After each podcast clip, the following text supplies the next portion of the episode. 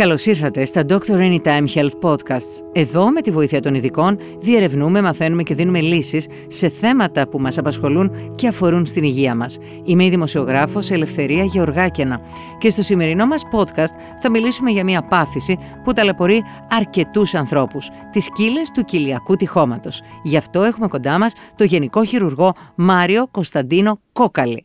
Γεια σας, κύριε Κόκαλη. Σας ευχαριστούμε πολύ που είστε κοντά μας. Καλησπέρα, εγώ ευχαριστώ για την πρόσκληση. Χαρά μου που μας είστε. Κύριε Κόκαλη, τι ακριβώς είναι οι κύλες του κοιλιακού τυχώματος; Ε, οι κύλες ε, είναι μια πάθηση πολύ συνηθισμένη, όπως είπατε ήδη, που προκύπτει όταν σε ένα σημείο του κοιλιακού τυχώματος, το οποίο κοιλιακό τύχωμα αποτελείται από μύες και συνδετικό ιστό, ε, σε κάποια σημείο που ε, το τείχομα είναι πιο αδύναμο είτε από τη γέννα μας λόγω της ανατομίας μας είτε στην πορεία λόγω για παράδειγμα ενός τραυματισμού ενός χειρουργείου ε, ανοίγει, δημιουργείται δηλαδή μια τρύπα και ε, μέσα από αυτή την τρύπα ε, προβάλλουν τα σπλάχνα που βρίσκονται κανονικά μέσα στην κοιλιά μας, εδώ περιτοναϊκά όπως λέμε. Αυτές είναι οι κύλες.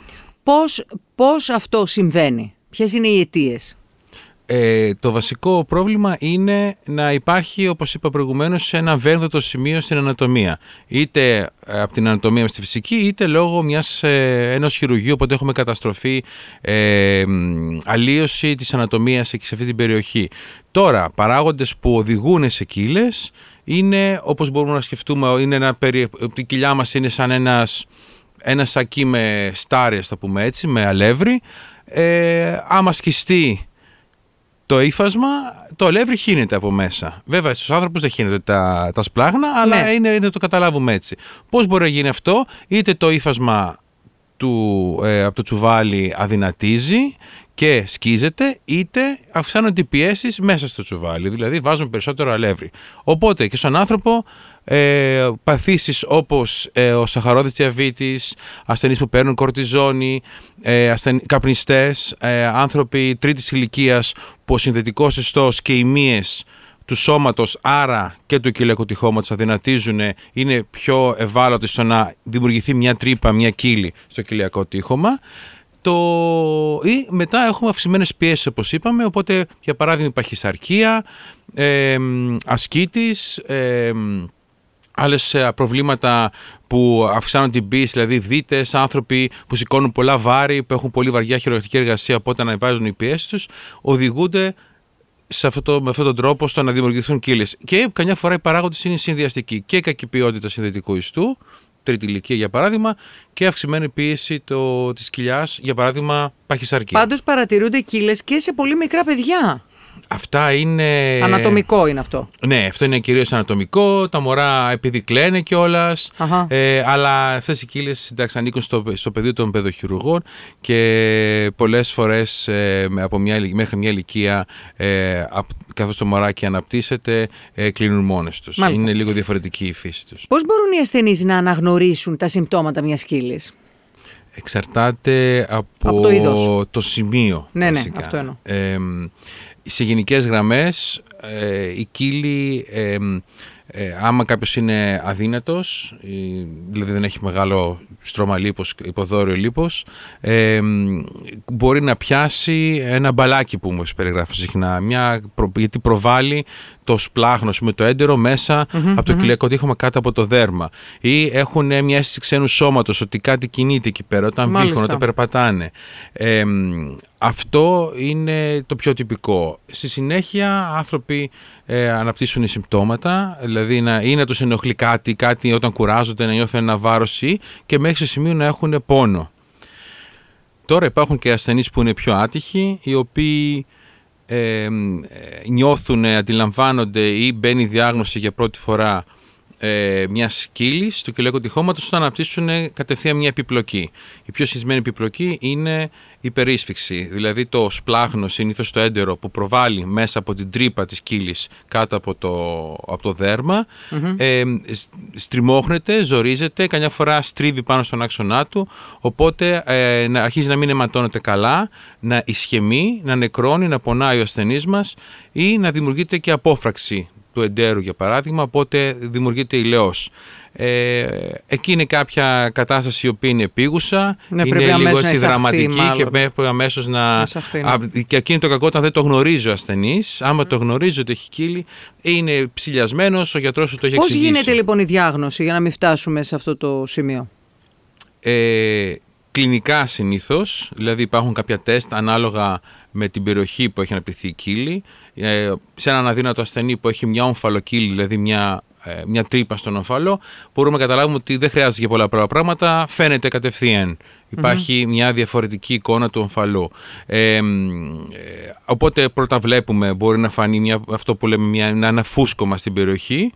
Ε, το άλλο που μπορεί να συμβεί, ε, που κάνουμε είναι μια κλινική εξέταση. Υπάρχουν διάφορα τεστ, βάζουμε το ασθενή μας να πιέσει, να βήξει και Ναι, ναι, να, αυτό εννοώ, νιώσουμε, αυτό κα- εννοώ. να νιώσουμε ε, το σπλάχνο που προβάλλει ή πετιέται έξω. Και τέλος, ε, για τη σημερινή, καθημερινή ε, πρακτική στο ιατρείο, για όσους ξέρουν να κάνουν υπέρηχο, που είναι πάρα πολύ πιο εύκολο, ακόμη και πιο μικρές κύλες που δεν είναι εύκολο να ψηλαφηθούν, δηλαδή για σε ένα παχύσοκο ασθενή για παράδειγμα, δεν είναι εύκολο να ψηλαφίσεις μια σχετικά μικρή κύλη, αλλά σου λέει με ενοχλεί κάτι εκεί, μπορείς να βάλεις τον υπέρηχο, να ζητήσεις τον ασθενή να πιέσει και να του δείξεις και του ίδιου τους ασθενούς το πώς υπάρχει ένα κενό και πετάγεται προβάλλει μπροστά η κύλη. Πάμε να μας μιλήσετε για τη θεραπεία. Η θεραπεία των κιλών είναι πάντα χειρουργική. Σε αυτά τα πράγματα για εμάς είναι κάτι Μονόδρομος. απλό, δεν υπάρχει κάτι να κάνεις. Ε, διαφορετικό. Ε, μ, για τους ασθενείς, βέβαια, αυτό Μας λέτε λίγο δεν τη είναι διαδικασία. ευχάριστο. Ανά, εξετάρτε, είναι, μεγα, είναι μεγάλο το πεδίο, τεράστιο το πεδίο. Στο εξωτερικό υπάρχει εξειδίκευση χειρουργός των κιλων Ε, εξειδίκευση της γενικής χειρουργικής, με αυτή την έννοια το λέω.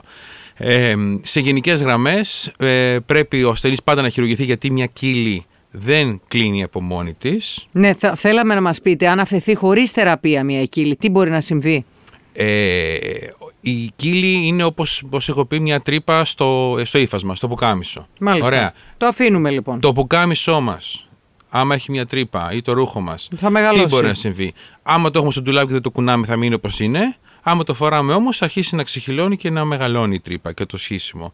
Το ίδιο συμβαίνει και με τις κύλες. Ε, οπότε πορεία προς τη βελτίωση δεν υπάρχει σε καμία των περιπτώσεων. Πορεία προς σταθερότητα μπορεί να υπάρξει εξαρτάται από το ανατομία και το πόσο τυχερός είναι ο ασθενής μας. Συνήθως όμως με την πάροδο των χρόνων οι κύλες μεγαλώνουν, το χάσμα μεγαλώνει τα, η- ο όγκος των σπλάχων που προβάλλει επίσης μεγαλώνει και σιγά σιγά αρχίζουν και αναπτύσσουν είτε από την αρχή είτε στην πορεία της ζωής τους οι ασθενείς που δεν χειρουργούν τις κύλες τους συμπτώματα, πόνο, ε, ε, επανειλημме- επαναλαμβανόμενους ηλαιούς, δηλαδή από φράξεις εντέρων και τέλος μπορεί να αναπτύσσουν και μια σοβαρή περίσφυξη και να χρειαστεί να χειρουργηθούν επιγόντως. Είπατε λοιπόν ότι είναι μονόδρομος η χειρουργική επιλογή. Ναι. Ε, ποια είναι η διαδικασία αποκατάστασης μετά από εγχείρηση κύλης; είναι, εξαρτάται πάντα από το τι κύλι μιλάμε και πώς χειρουργήσαμε. Πείτε Σε γενικές μα- γραμμές πείτε οι μου δύο αρχές, παραδείγματα, ας πούμε. οι αρχές του, του χειρουργείου είναι κλείνουμε την τρύπα της κύλης με ράματα και ε, εξαρτάται από το μέγεθος των ασθενή και άλλους παραμέτρους χρησιμοποιούμε ένα πλέγμα. Αυτό είναι ο κανόνας το συνηθισμένο ώστε να ενισχύσουμε τη σύγκληση που κάναμε. ναι, Όπως μένει π.χ. πολλές μέρες μέσα στο νοσοκομείο. Αυτά ενδιαφέρουν πολύ. Λοιπόν, οι πιο συνηθισμένες κύλες είναι οι βουβονοκύλες. Στους άντρες είναι πάρα πολύ συνηθισμένοι. Ναι, ναι. Και οι ομφαλοκύλες, που είναι στου άντρε οι γυναίκες επίσης ε, αρκετά συνηθισμένες. Σε αυτές τις περιπτώσεις, ανάλογα το μέγεθος, στις συνηθισμένες περιπτώσεις, ο ασθενής φεύγει την ίδια μέρα ή την άλλη μέρα. Αχα. Δεν είναι γενικά χειρουργία, πολύ τραυματικά, πολύ επώδυνα. Πλέον με τις ε, μικρο, ελάχιστα επεμβατικές τεχνικές, ε, λαπαροσκοπικές τεχνικές, ε, έχει μειωθεί κατά πολύ ο πόνος και πολύ ο χρόνος ε, που χρειάζεται το ασθενής να βρεθεί εκτός εργασίας ή εκτός δραστηριο- δραστηριοτήτων. Πόσες μέρες θα... ε, Κατά μέσο όρο, σε μια κανονική περίπτωση; Σε γενικές γραμμές λέμε για 7 με 10 μέρες ο ασθενής μας ενώ κινείται, είναι καλά, μπορεί να έχει κάποιες ήπιε Καλύτερα να- να ξεκουράζεται, Ε, να αυτό. μην κάνει πράγματα που να στρεσάρουν πολύ τον οργανισμο δηλαδή μην πάει να κάνει τρέξιμο, να μην γυμναστεί έντονα κτλ. Υπάρχουν βέβαια πάντα εξαιρέσεις. Ποια- Επίσης το πλέγμα χρειάζεται μετά για στις 3 με 4 εβδομάδες για να γίνει ένα, να ενσωματωθεί στο κοιλιακό τείχομα. Οπότε λέμε σε γενικές γραμμές 3 εβδομάδες, 4 εβδομάδες Για να να, μην είσαι- σηκώνονται ναι. βάρη, να μην γίνεται πολύ βαριά γυμ- ε, προπόνηση. Από εκεί και πέρα ο ασθενής μας μπορεί να κάνει ό,τι θέλει και εδώ είναι που πρέπει να καταλάβει ο κόσμος για μένα ότι όταν χειρουργούμε μια κύλη, ειδικά μια βουβονοκύλο φαλοκύλη, που είναι η πλειοψηφία των περιπτώσεων, ε, χειρουργούμε τον ασθενή μας για να μπορέσει να έχει τη ζωή που είχε πριν. Και όχι ε, για να κλείσουμε μια τρύπα, αλλά ο ασθενής μας δεν επιτρέπεται να ξανασηκώσει βάρος, δεν επιτρέπεται να ξαναγυμναστεί. Το λέω αυτό γιατί το ακούω συχνά, είτε από τους ασθενείς είτε τους το ένας γείτονας, είτε από συναδέλφους που δεν ασχολούνται με το θέμα και τους λένε, ας πούμε, ναι, θα, σε, θα χειρουργηθείς, αλλά δεν πρέπει να ξανασηκώσεις βάρη. Για Γι' αυτό είστε εσείς εδώ, Μπράβο. γιατί είστε γιατρός, εξειδικεύεστε. Τον ασθενή μας το χειρουργούμε για να αποκτήσει τη ζωή του πάλι όπως ήταν πρώτα. Πιθανές επιπλοκές έχουμε στην, ε, στο χειρουργείο, μετά το χειρουργείο; Από το χειρουργείο επιπλοκές είναι οι συνηθισμένες που μπορούμε να πούμε πάντα, μια αιμορραγία, μια επιμόλυνση του τραύματος. Ευτυχώς είναι πολύ σπάνιες επιπλοκές, ειδικά στα χειρουργείο ρουτίνας, βουβονοκύλες, ομφαλοκύλες. Ε, ε, τραυματισμός πλάχνου είναι πράγματα που Σπάνια. οφείλουμε να τα πούμε σπάνια και οφείλουμε να τα πούμε πάντα γενικώ όταν χειρουργούμε και μια χολή να βγάλουμε. Πρέπει να τα πούμε, να εξηγήσουμε στον ασθενή ότι θεωρητικά υπάρχει πιθανότητα να υπάρξει μια πιο ήπια, μια πιο σοβαρή επιπλοκή. Όσον αφορά τις σκύλες, αυτό που έχει να κάνει περισσότερο, ε, ειδικά με τις σκύλες, είναι ο πόνος και η ανάπτυξη χρόνιου συνδρόμου πόνου ε, δηλαδή ένας ασθενής να ε, έχει ενοχλήματα ή και ακόμα και πόνο τρεις μήνες μετά το χειρουργείο και μέχρι και ένα χρόνο ενάμεση μπορεί να αναπτυχθεί μετά. Σε αυτούς τους ασθενείς, ευτυχώς η δόξη του Θεού είναι πάρα μα πάρα μα πάρα πολύ σπάνια, ειδικά όταν είναι ο ασθενής μας έχει χειρουργηθεί από χέρια ανθρώπων που είναι εξειδικευμένοι στο αντικείμενο, ε, γιατί παίζει ρόλο πολύ η γνώση της ανατομίας, τι πλέγμα θα χρησιμοποιήσεις, τι ράμα θα χρησιμοποιήσεις, σε ποιο ανατομικό διαμέρισμα θα το βάλεις. Είναι πάρα πολλοί παράμετροι που πρέπει να γνωρίζει ο γιατρός για να μην αυξήσει την πιθανότητα να αναπτυχθεί χρόνιο πρόβλημα πόνου. Ε, Παρ' όλα αυτά, πρέπει πάντα να έχουμε ενημερώσει τον ασθενή μας ότι υπάρχει πιθανότητα να το ξέρει. Υπάρχουν διαφορετικές χειρουργικές τεχνικές για την αποκατάσταση της κύλης; Πάρα πολλές.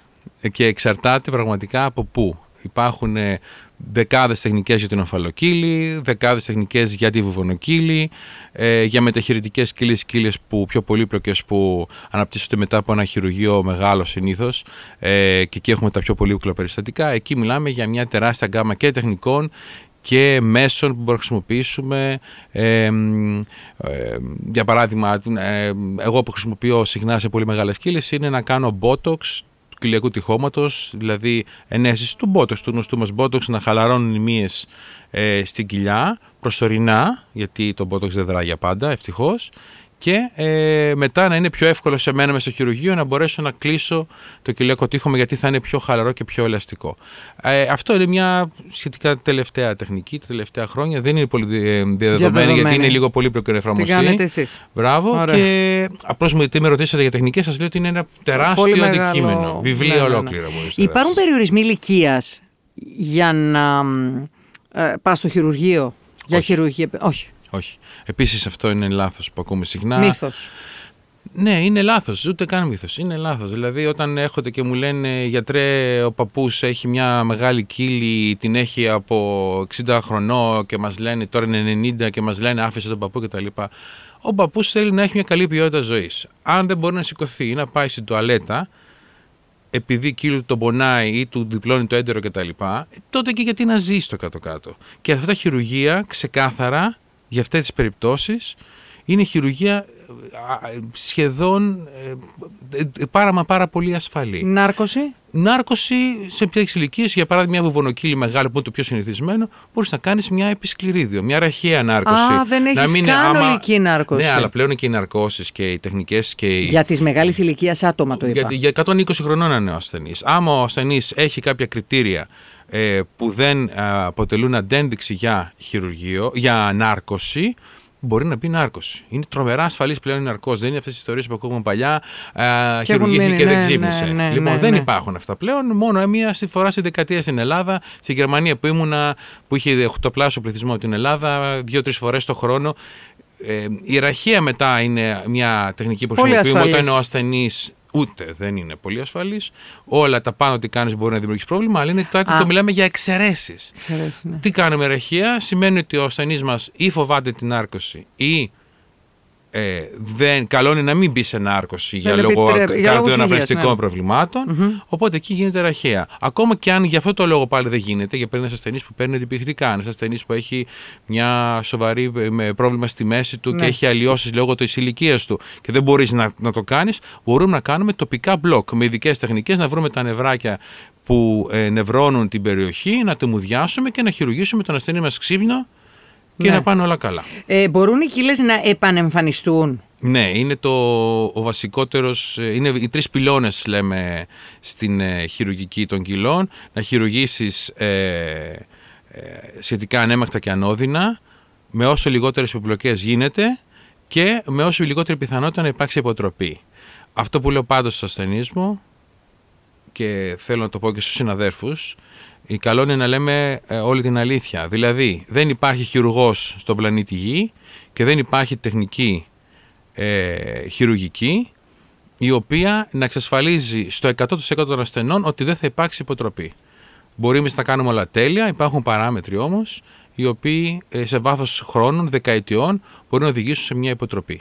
Ένα απλό παράδειγμα, ο ασθενής μας τον χειρουργούμε στα 40 του χρόνια και είναι αθλητικός, βάζουμε ένα ωραίο πλέγμα στη βουβονοκύλη του ή στην ομφαλοκύλη του και στα 60 του ε, γίνεται τριπλάσιος Σε από το- κιλά. από στα κιλά. Α, Στο βάρος του. Οπότε έχει ξεχυλώσει το κελεκοτύχωμα. Το πλέγμα που έχει μπει πριν 30 χρόνια, 40, ε, είναι το ίδιο, έχει μαζευτεί κιόλας λιγάκι. Οπότε δημιουργείται ξανά μια κύλη εκεί πέρα, επειδή αποκαλύπτεται το σημείο της κύλης παλιάς. Ένα παράδειγμα απλό. Άρα εδώ με βοηθάτε στην επόμενη ερώτηση Πολύ που όμως μικρές είχα. πιθανότητες όταν γίνουν σωστά τα πράγματα. Πάρα πολύ μικρή πιθανότητα επιτροπής και όταν βάζουμε πλέγμα. Ε, με βοηθάτε στην επόμενη ερώτηση που έχει να κάνει με τη διατροφή και τον τρόπο ζωής. Άρα θα χρειαστεί να, να αλλάξουμε κάποιες συνήθειές μας Όχι. για να βοηθήσουμε προκειμένου να μην επανεμφανιστεί, ας πούμε. Όχι, όχι. Ε, αυτό ισχύει σε πολύ πολύπλοκες κύλες μεγάλες που μπορεί να έχει καταστραφεί η ανατομία και όταν κάνουμε μια ωραία σύγκληση τα καταφέρουμε και πάνε όλα καλά. Λέμε στον ασθενή μας ότι εδώ ε, δεν είναι η κοιλιά σου. Μιλάμε για πολύ μεγάλες κύλες τώρα. Η κοιλιά σου όπως ήταν ε, όταν γεννήθηκες. Αλλά για, παιδι- για παράδειγμα η, στα περιστατικά που είναι τα πιο συνηθισμένη η ρουτίνα μας δηλαδή μια βουβονοκύλη ε, ο ασθενής μας δεν χρειάζεται να αλλάξει τίποτα. Μμμ. Σε γενικές γραμμές, το λέμε και σε όλους, δεν χρειάζεται να σχέσει την κύλη. Λέμε στον ασθενή, ειδικά από μια ηλικία και μετά, όσο λιγότερα βάρη που χρειάζεται να σηκώσεις και όσο πιο ήρεμο είσαι, τόσο πολύ που θα Ε, αποφεληθεί. βέβαια. και τη μέση τους κάποιος θα σκεφτεί. Ναι. Έτσι είναι. Αλλά από πλευράς κύλης, από πλευράς με το πλέγμα κτλ., ειδικά σε μια βοβονοκύλη για παράδειγμα, ε, δεν υπάρχουν ε, πρακτικά περιορισμοί. Κύριε Κόκαλη, ολοκληρώνοντας, θα ήθελα να σας ρωτήσω τι πρέπει να προσέχουν οι ασθενείς όταν επιλέγουν χειρουργό για την αποκατάσταση της κύλης. Δύσκολη ερώτηση. Με δύσκολη απάντηση. Ε, οι κύλες ε, και σε γενικές γραμμές ε, η βουβονοκύλη και η ομφαλοκύλη που είναι το πιο συνηθισμένο πρόβλημα, όχι τόσο πολύ με τα χειρητικές κύλες, ε, είναι ένα χειρουργείο που από νωρίς στην ειδικότητά μας ξεκινάμε να το κάνουμε. Ε, οπότε τελειώνω στην ειδικότητα, εγώ έχω εμπειρία και από Ελλάδα και από Γερμανία, ε, θεωρούμε ότι μπορούμε να κάνουμε μια κύλη. Και όντως μπορούμε να κάνουμε μια κύλη. Η διαφορά στους ανθρώπους που είναι εξειδικευμένοι, που έχουν ασχοληθεί περισσότερο και ιδιαίτερα με αυτό το θέμα, όπως με οποιοδήποτε εξειδίκευση, είναι ότι ε, ε, έχουν μια πιο ευρεία άποψη και γνώση ε, των ιδιαιτεροτήτων των ασθενών, δηλαδή πολύ πολύ εύκολα. Ένας απλός χειρουργός ξέρει μια-δυο τεχνικές, για παράδειγμα, ένας χειρουργός σκυλών ξέρει τουλάχιστον τρει-τέσσερι για την κάθε πάθηση και το κάθε πρόβλημα. Ναι, ναι, και πολύ, πολύ πιο εύκολα σημαντικός. λόγω εμπειρίας ε, και λόγω γνώσης να ε, αντιμετωπίσει, να εξειδικεύσει την κάθε, στον κάθε ασθενή την τεχνική. Δηλαδή, ε, συνήθως, και δεν είναι μόνο για τις κύλες, γενικά συμβαίνει αυτό, αλλά ειδικά οι κύλες είναι πιο ιδιαίτερες σε αυτό το κομμάτι. Ε, δεν πρέπει να χρησιμοποιούμε μια τεχνική στους πάντες. Πρέπει να κάνουμε ε, το tailoring που λένε οι Άγγλοι. Δηλαδή, Εξατομίκευση. να, να εξατομικεύουμε και να λέμε η τεχνική μου αυτή δεν ταιριάζει στον ασθενή. Αν δεν μπορούμε να κάνουμε κάτι άλλο, καλύτερα να σεβαστούμε τον ασθενή και την επιστήμη μας και να στείλουμε σε έναν συνάνθρωπο που μπορεί. Ε, για τους ασθενείς αυτό το πράγμα είναι πάρα πολύ δύσκολο να είμαι ειλικρινής. Να... Δεν είναι εύκολο να το διακρίνουν αυτό. Θα διακρίνουν κάποιο ε, χειρουργό που έχει εξειδίκευση στις κύλες. Ναι. Ωραία, σας ευχαριστώ πάρα πολύ κύριε Κόκαλη που ήσασταν Εγώ κοντά μας. ευχαριστώ, ήταν πολύ ωραία η κουβέντα μας. Ευχαριστούμε πολύ που μας ακούσατε. Εμείς θα επανέλθουμε σύντομα με νέο Dr. Anytime Health Podcast και θα συζητήσουμε θέματα που ξέρουμε ότι σας απασχολούν όλους. Μην ξεχάσετε να μας ακολουθήσετε στο Spotify, τα Apple και τα Google Podcasts για να είστε ενημερωμένοι για τα νέα μας επεισόδια. Και να θυμάστε, με το Dr. Anytime είστε σε καλά χέρια.